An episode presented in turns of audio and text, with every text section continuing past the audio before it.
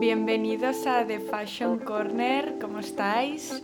Estoy aquí sola conmigo misma y hoy me, apetece mucho este episodio que voy a hacer porque aviso que es un episodio para aprender, ¿vale? Es un episodio eh, que profundizamos sobre la Fashion Week, sobre todo de alta costura, porque eh, me apetece mucho, aparte que yo eh, investigando y preparándomelo em, he aprendido un montón. Yo creo que son cosas súper interesantes que cuando vemos la Fashion Week y vemos todas las fotos por redes sociales eh, o vídeos en YouTube o vemos las pasarelas en Vogue Runway y, y todo, pues eh, vale, ves el desfile, ves las prendas, pero pocas veces em, profundizamos sobre por qué se hace en ese lugar, quién lo organiza, em, por qué alta costura, o sea, por qué hay tantos Fashion Weeks, eh, en qué meses cada una, ¿vale? Entonces, eh, ahora ha sido en enero em, la Fashion Week de alta costura y también ha sido la Fashion Week de los hombres, ¿vale? Y entonces eh, digo, va, pues voy a, voy a investigar sobre muchas cosas que no sé y luego cosas que, que sé, pero que yo creo que son súper interesantes. Y, y nada, y voy a hacer un episodio súper especial de em, la Fashion Week de alta costura, ¿vale? Entonces, primero de todo, em, la alta costura. La alta costura, eh, sabéis que, se hace en París, es la Fashion Week que se hace en París, ¿vale? Y, siempre es en París, porque eh, se remonta al 1945, ¿vale? Que se denominó como legalmente el registro de como tal de la alta costura por la Federación de la Alta Costura de la Moda en París, ¿vale? Y entonces eh, tenían como objetivo como promover todo lo que es eh, la moda francesa, ¿vale? Y entonces em, se presentaba pues eh, en un desfile todas las piezas que se hacían de alta costura y también se presentaban las, las piezas que se hacían para los hombres, ¿vale? Por eso coincide como en la misma Fashion Week. Entonces, eh, no es tan fácil que una casa de moda eh, pueda presentar sus prendas de alta costura, porque tienen que cumplir como unos requisitos súper establecidos por esta federación, eh, pues para que les dejen desfilar y les dejen presentar pues sus prendas, ¿vale? Entonces, yo creo que, que es súper interesante primero saber que la alta costura siempre se celebra en París y que al final el objetivo es como promover eh, esta moda parisina y mm, básicamente también todo, todo el trabajo que hay detrás de cada pieza que se hace, que es alta costura y se hace a mano, ¿vale? Y entonces, eh, como os he dicho antes, para poder presentar estas colecciones, eh, las casas tienen que cumplir pues, con diferentes eh, requisitos. Entonces, uno de ellos, por ejemplo, es que obviamente las telas de cada prenda y las telas con las que trabajan tienen que ser eh, súper exclusivas, súper exclusivas y de la mejor calidad, ¿vale? O sea, tienen que ser como las telas más premium que hay en el mercado y estas casas tienen que trabajar con ellas y obviamente lo tienen que justificar para pues para para utilizarlas en sus prendas, ¿vale? Entonces, además, todas estas prendas, como he dicho, tienen que, ser, tienen que estar confeccionadas a mano, ¿vale? Y tienen que presentar como mínimo, para poder desfilar en la alta costura, como mínimo se tienen que, que, presentar 35 prendas diferentes, ¿vale? Y tienen que ser... Em, variadas. O sea, tiene que ser pues una eh, pues un vestido largo, otra tiene que ser vestido corto, otra tiene que ser prendas de día, otras prendas de noche. Tiene que ser pues un portfolio de 35 prendas como mínimo variado, ¿vale? Entonces, eh, también, claro, si no dirías, ostras, em, tampoco hay tantas marcas, si os fijáis en Vogue Runway, que es yo de donde miro siempre, a veces me preguntáis, ¿dónde miras em, los desfiles? Pues los miro en Vogue Runway, que hay una aplicación que a Paula siempre le va fatal y a mí siempre me va genial. Por lo general yo creo que va bastante bien.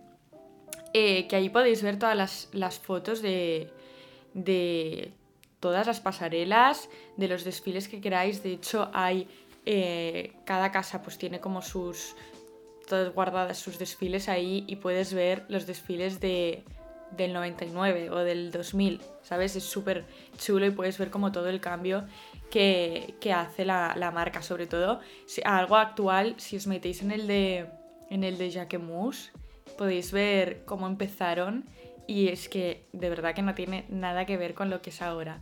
Y, pasa con muchísimas casas, ¿eh? que al final, como se tienen que adaptar a. Bueno, pues a lo que se vende, ¿no? Porque al final viven de vender.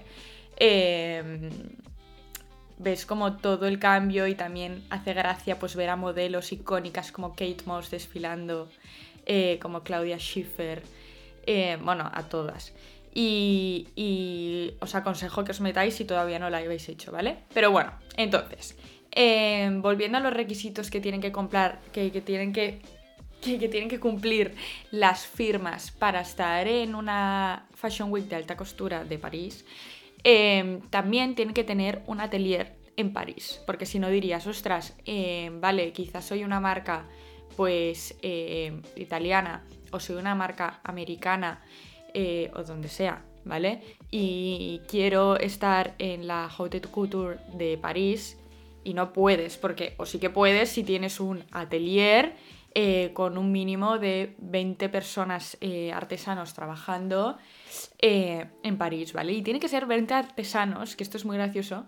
Bueno, no, gracioso no, pero tiene que ser 20 artesanos que estén trabajando a jornada completa porque si te pones a calcular, eh, si calculas un mínimo de 35 vestidos que tienen que sacar, ¿vale? Son como 100, o sea, va entre 100 y 1000 horas por prenda. Entonces, eh, ellos te, ponen como requisito que tiene que haber como un mínimo de, de 20 artesanos como para poderse cumplir em, pues estas condiciones.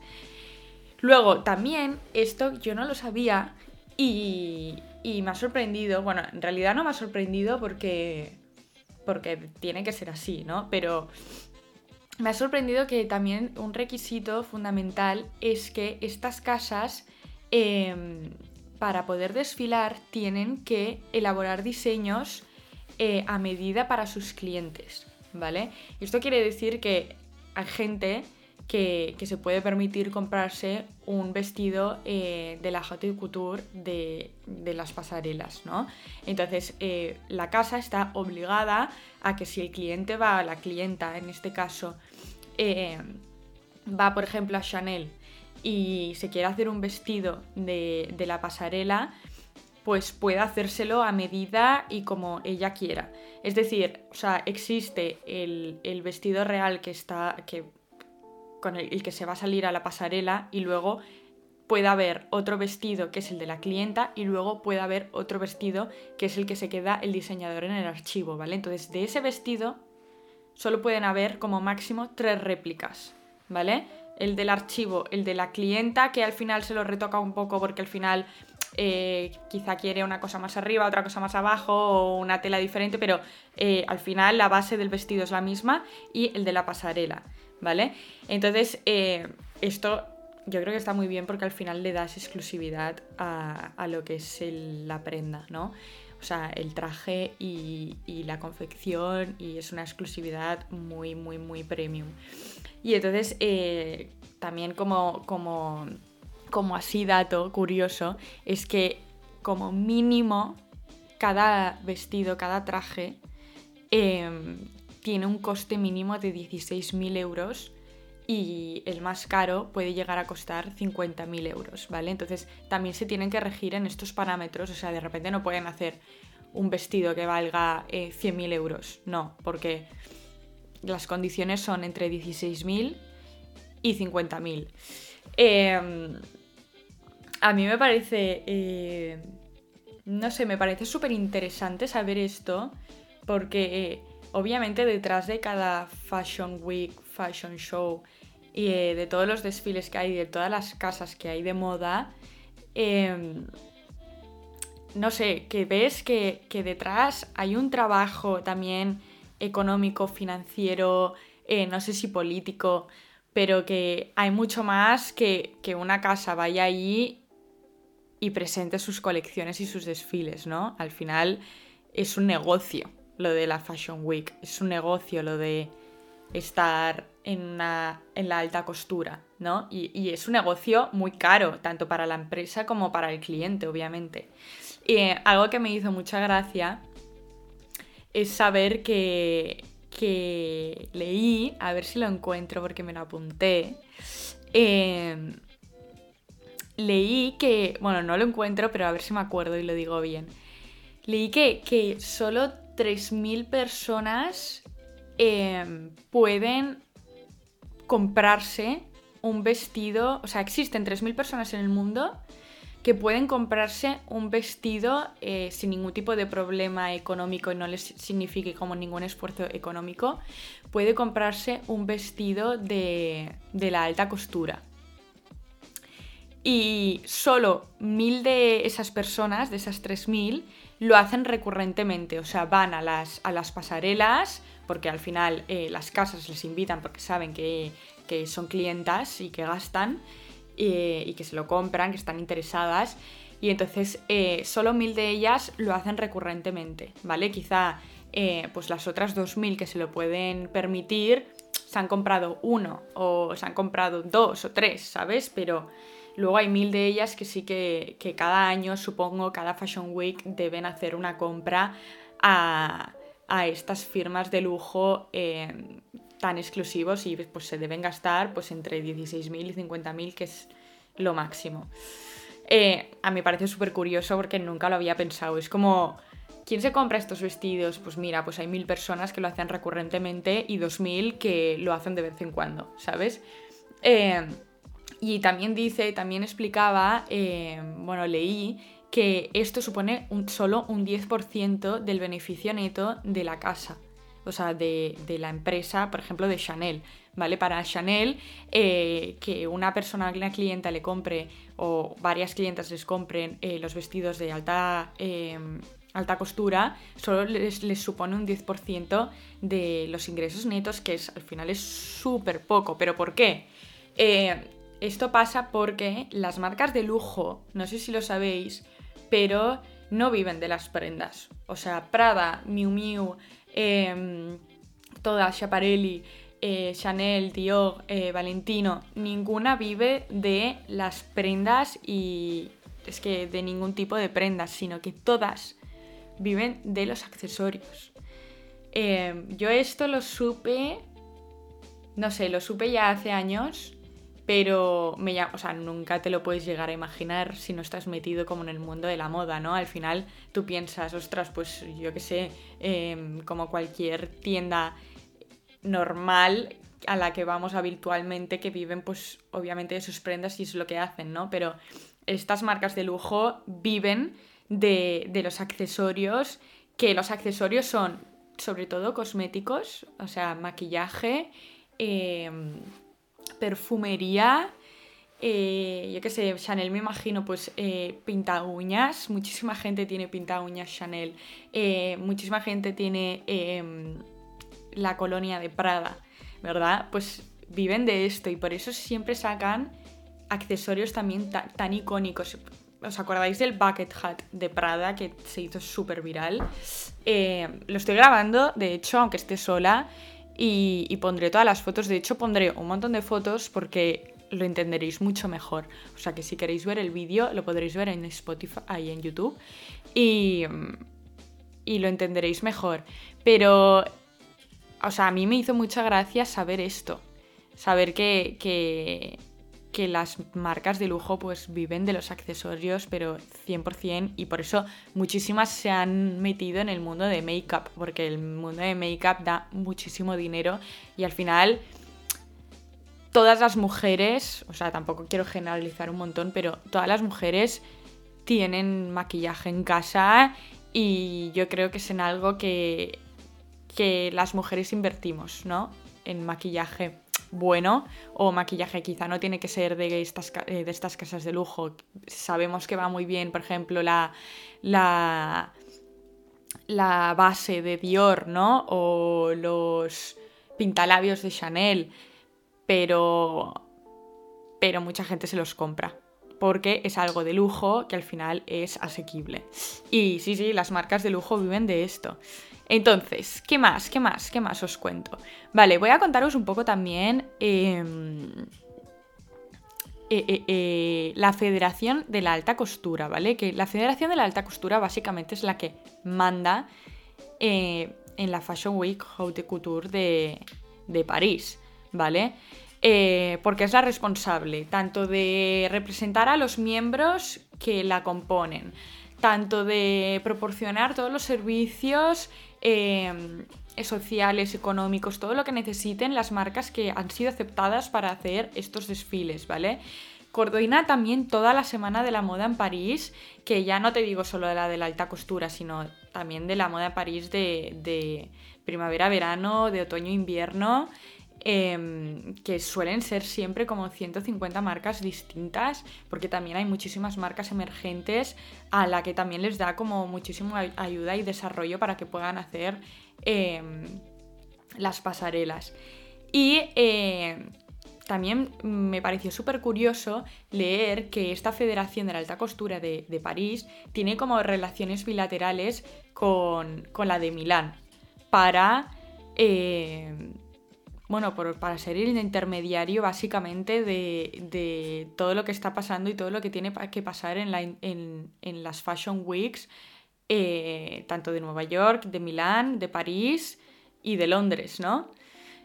Y entonces eh, me hizo mucha gracia leer que en esta cámara italiana están pues, diseñadores como Alexander McQueen, está Agatha Ruiz de la Prada, está Tommy Hilfiger, y entonces ellos son como los que o sea, por ejemplo, ellos piensan que en la, en la semana de la moda se tiene que eh, mejorar algo, ¿vale? Pues ellos van a la Cámara eh, Italiana y entonces también se reúnen con la Federación de la Alta Costura de París y entonces lo hablan y, llegan a un acuerdo, básicamente. Es como eh, pues un método de comunicación, ¿no? Que tiene que existir para que estas cosas funcionen y estas cosas se coordinen de la mejor manera. Entonces, em, ahora vamos a, también vamos a comentar eh, la, Fashion Week que ha, habido en enero, porque os dije que, o sea, colgué en X Corner muchísimos desfiles y puse también que, había, que tenía como sentimientos encontrados con muchos desfiles de marcas importantes, ¿no? Que conocemos todos. Entonces, em, primero de todo, ¿cuáles son las, las firmas que encontramos en la alta costura en la Fashion Week? Bueno, hemos dicho Chanel, hemos dicho Dior, Givenchy, también Jean-Paul Gaultier, eh, también hemos visto Giorgio Armani, Valentino, Elisab, al final son bastantes, no son muchas, pero son bastantes, ¿vale? Y entonces, em, tengo que comentar que, que he visto, o sea, han habido tres top desfiles de esta, de esta temporada eh, que se han comentado muchísimo, ¿vale? Eh, el primero de todo ha sido, el primero de todo ha sido eh, Schiaparelli. primero de todo vimos a Kylie Jenner entrando al desfile de Schiaparelli con el vestido negro con la cabeza del león, que luego era el vestido que llevó Irina Shayk en, el desfile. Y eh, hubo muchísimo revuelo. Bueno, luego se, o sea, luego hubo el desfile, se presentaron todas las prendas y Charlotte Harlow llevaba eh, un leopardo en el vestido, luego Naomi Campbell llevaba un lobo, Irina Shayk llevaba el león, ¿vale? Entonces, em, todo el mundo se quedó como un poco flipando, ¿no? Pues que hayan hecho tan realísticamente estas cabezas de animales y hubo como muchísimo revuelo porque porque era como, hubo revuelo animalista, porque era como, qué manera de exponer cabeza de animales muertos, entre comillas, en la industria de la moda, ¿sabes? Era como que mucha gente no lo entendió y al final, eh, si investigas un poco eh, sobre el desfile, los animales estaban inspirados como en el infierno de Dante, ¿vale? Igualmente dio mucha controversia. A muchísima, gente le gustó. A mí me pareció, o sea, al final la alta costura está también para, para arriesgar, pero en el sentido de, del arte, ¿no? Para hacer cosas como más fuera de lo común, más fuera de, de la línea de la que sigues eh, en los desfiles de, de otoño, invierno y primavera-verano. Eh, y a ver, a mí me gustó, yo, a, mí me apetece ver en los desfiles de alta costura este tipo de, de, de desfiles porque al final son los que llaman la atención y donde ves realmente arte y, magia, ¿no? Entonces eh, yo le di un sí, a mí no me pareció como una controversia muy fuerte, al final estaba súper bien hecho y súper bien logrado todas las cabezas de los animales y, lo defendieron súper bien y fue una pasada. Y también me hizo mucha gracia ver a Kylie Jenner con el desfile, ay, con el vestido del desfile, porque es muy fuerte que se lo dejen. O sea, es muy fuerte que le hagan un... Bueno, es que de estos tres vestidos que os he explicado antes, uno lo, lo llevaba Kylie Jenner, o sea, quizá lo compró, ¿sabes? No sé si lo debió comprar o no, porque al final le están haciendo una réplica exacta de un vestido de, de alta costura, ¿sabes? Que se dice pronto.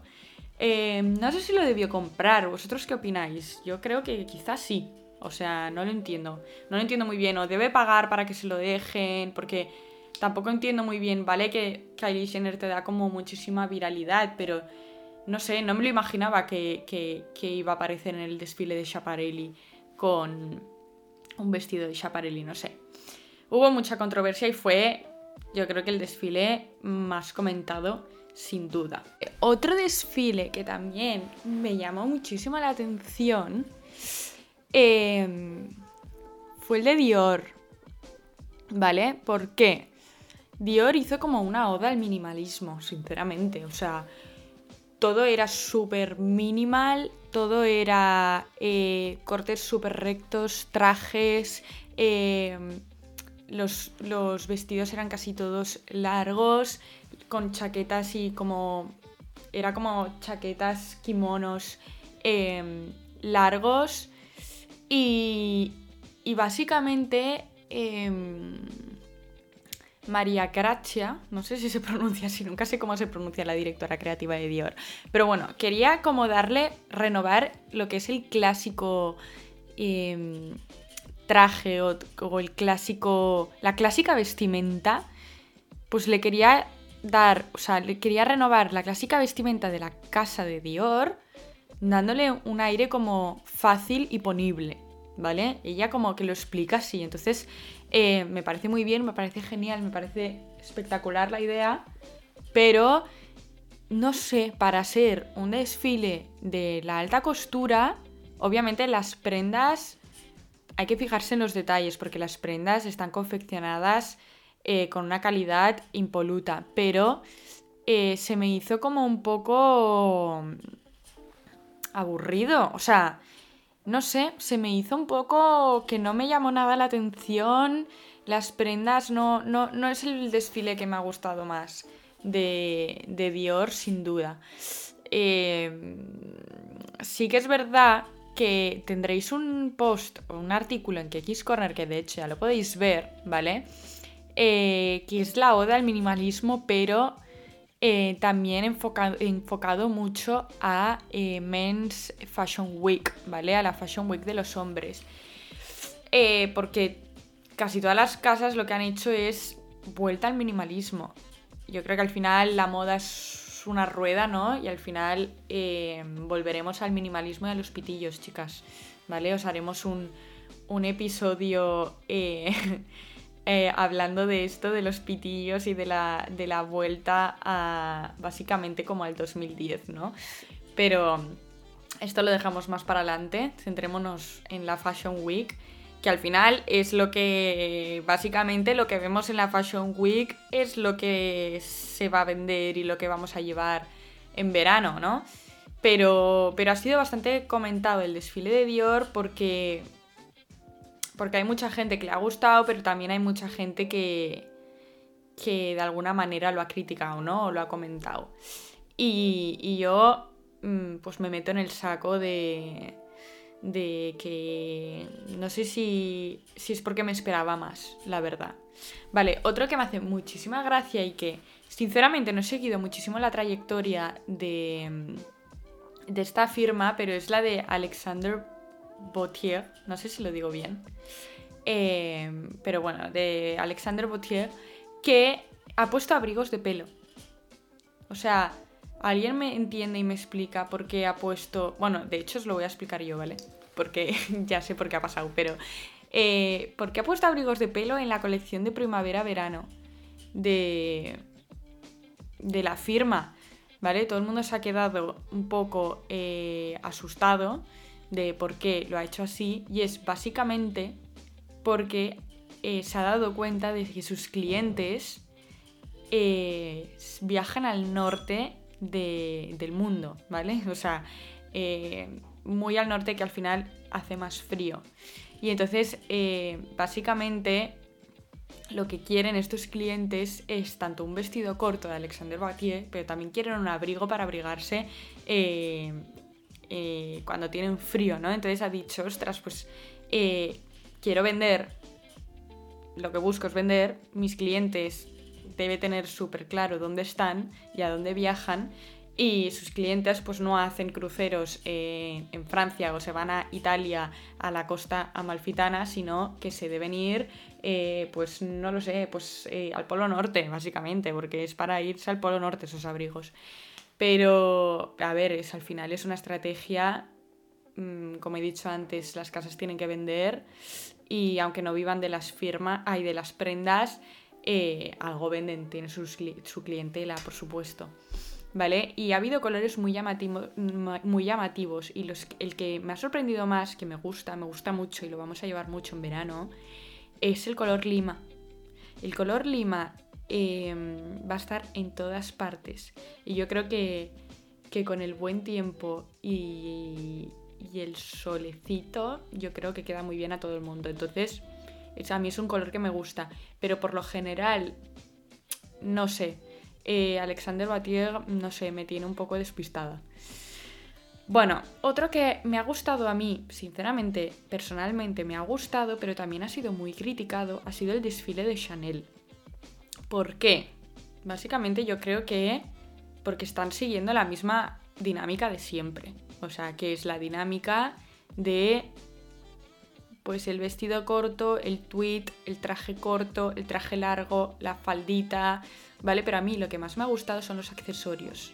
O sea, yo creo que si vemos un accesorio en Chanel es porque lo tenemos que adaptar a nuestro armario, ¿vale? Entonces, los accesorios que más me han gustado y los que más han llamado la atención ha sido la pajarita, por supuesto.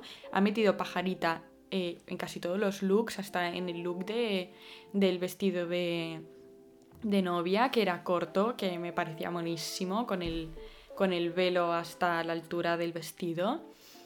Mm, ha metido pajarita blanca, entonces también hemos visto mucho los sombreros tipo de, de los botones o tipo los de la seguridad del palacio de Buckingham Palace. Pues estos, eh, estos son los, los sombreros que, ha metido Chanel y que a mí me gusta mucho.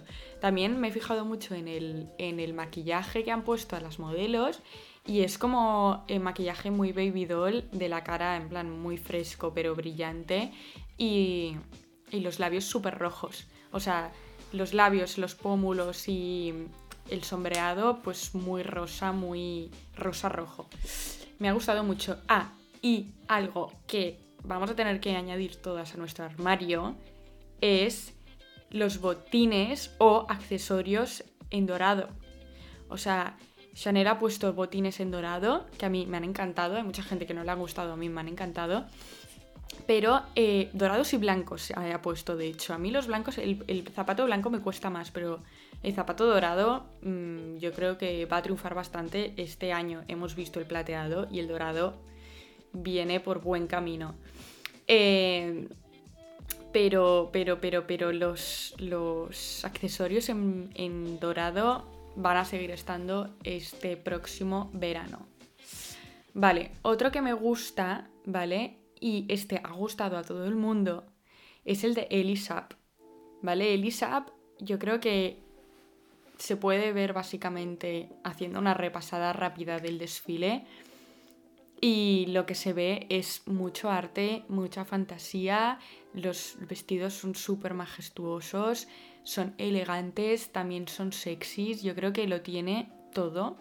Y a mí es un tipo de desfile que me gusta ver mucho en la alta costura porque, porque al final las marcas, las casas están para sorprendernos y para hacer este tipo de, de vestidos que se ve que están confeccionados y elaborados hasta el último detalle.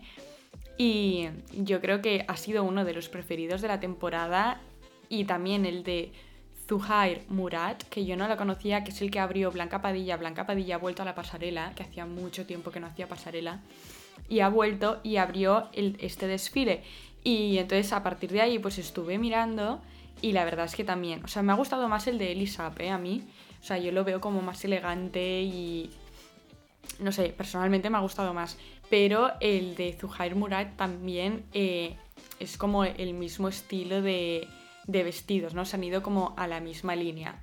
Y uno que a mí nunca me deja de defraudar también, porque es una casa que me encanta siempre todo lo que hace. No es ninguna locura lo que hacen, pero eh, yo creo que la línea que por lo donde están llevando lo están haciendo súper bien, que es Fendi. O sea, a mí Fendi me parece que han hecho un desfile eh, súper elegante, pero a la vez súper joven, ¿no? Y han añadido muchos mitones porque se van a seguir llevando hasta en verano, o sea, no mitones de lana, por supuesto, sino mitones de estos em, medio transparentes, ¿vale? Y hasta arriba también muchos guantes, mitones y guantes. Siempre ponen colores neutros en Fendi, bueno, menos cuando hacen colaboraciones, pero por lo normal, em, los colores de esta temporada han sido muy neutros porque vuelve el minimalismo. ¿vale? Pero también eh, todas las caídas de los vestidos, las telas, me ha encantado, todo súper elegante, los vestidos largos eran alucinantes, también mezclaban como transparencias en los vestidos. Eh, no sé, me ha encantado, me ha gustado mucho Fendi. Os voy a poner, por supuesto, fotos, ya las habréis visto, ¿vale? Pero para que lo entendáis. Y yo creo que estos han sido mis favoritos, o sea, mm, no sé, he tenido sentimientos encontrados con muchos. De hecho, haría, bueno, comentaría muchísimos desfiles más, pero eh, tampoco os voy a meter aquí una chapa de, una hora. Pero em, a mí me, me, gusta mucho ver este tipo de desfiles y verlos siempre, o sea, siempre miro los desfiles, también los emergentes, que vienen con muchísima más fuerza y son muy diferentes a los, a los desfiles tradicionales. Eh, de hecho, lo hemos podido ver en muchos de los desfiles de la Copenhagen Fashion Week, que, bueno, que ha sido una locura, se han reinventado y al final se tiene que adaptar a la, sociedad que viene. Y, yo creo que poco a poco las marcas de lujo también lo están haciendo, pero claro, es, más, es diferente y es más complicado porque hay como un mundo y un universo detrás, ¿no? Pero bueno, a mí me ha encantado hacer este episodio, espero que hayáis aprendido un montón y a ver si os gustan estos episodios así un poco más técnicos, pero yo creo que se aprende un montón con estos episodios. Entonces ya me diréis si os ha gustado para quizá puedo de vez en cuando puedo hacer un episodio aunque sea yo sola y os explico así, os pego un poco más de chapa y os explico pues cosas interesantes de la industria de la moda o cosas que yo creo que quizá las pensáis de una manera, pero son de diferente, ¿sabes? De diferente manera. Entonces, yo creo que es muy interesante. Ya me diréis si os gusta, ¿vale? Os lo voy a poner en una cajita en Spotify y me decís si os gusta, ¿vale? Y si queréis más episodios así. Y eh, nada, la semana que viene tendréis un episodio muy chuli. Y espero que hayáis aprendido y os hayáis pasado súper bien, ¿vale? Un besito.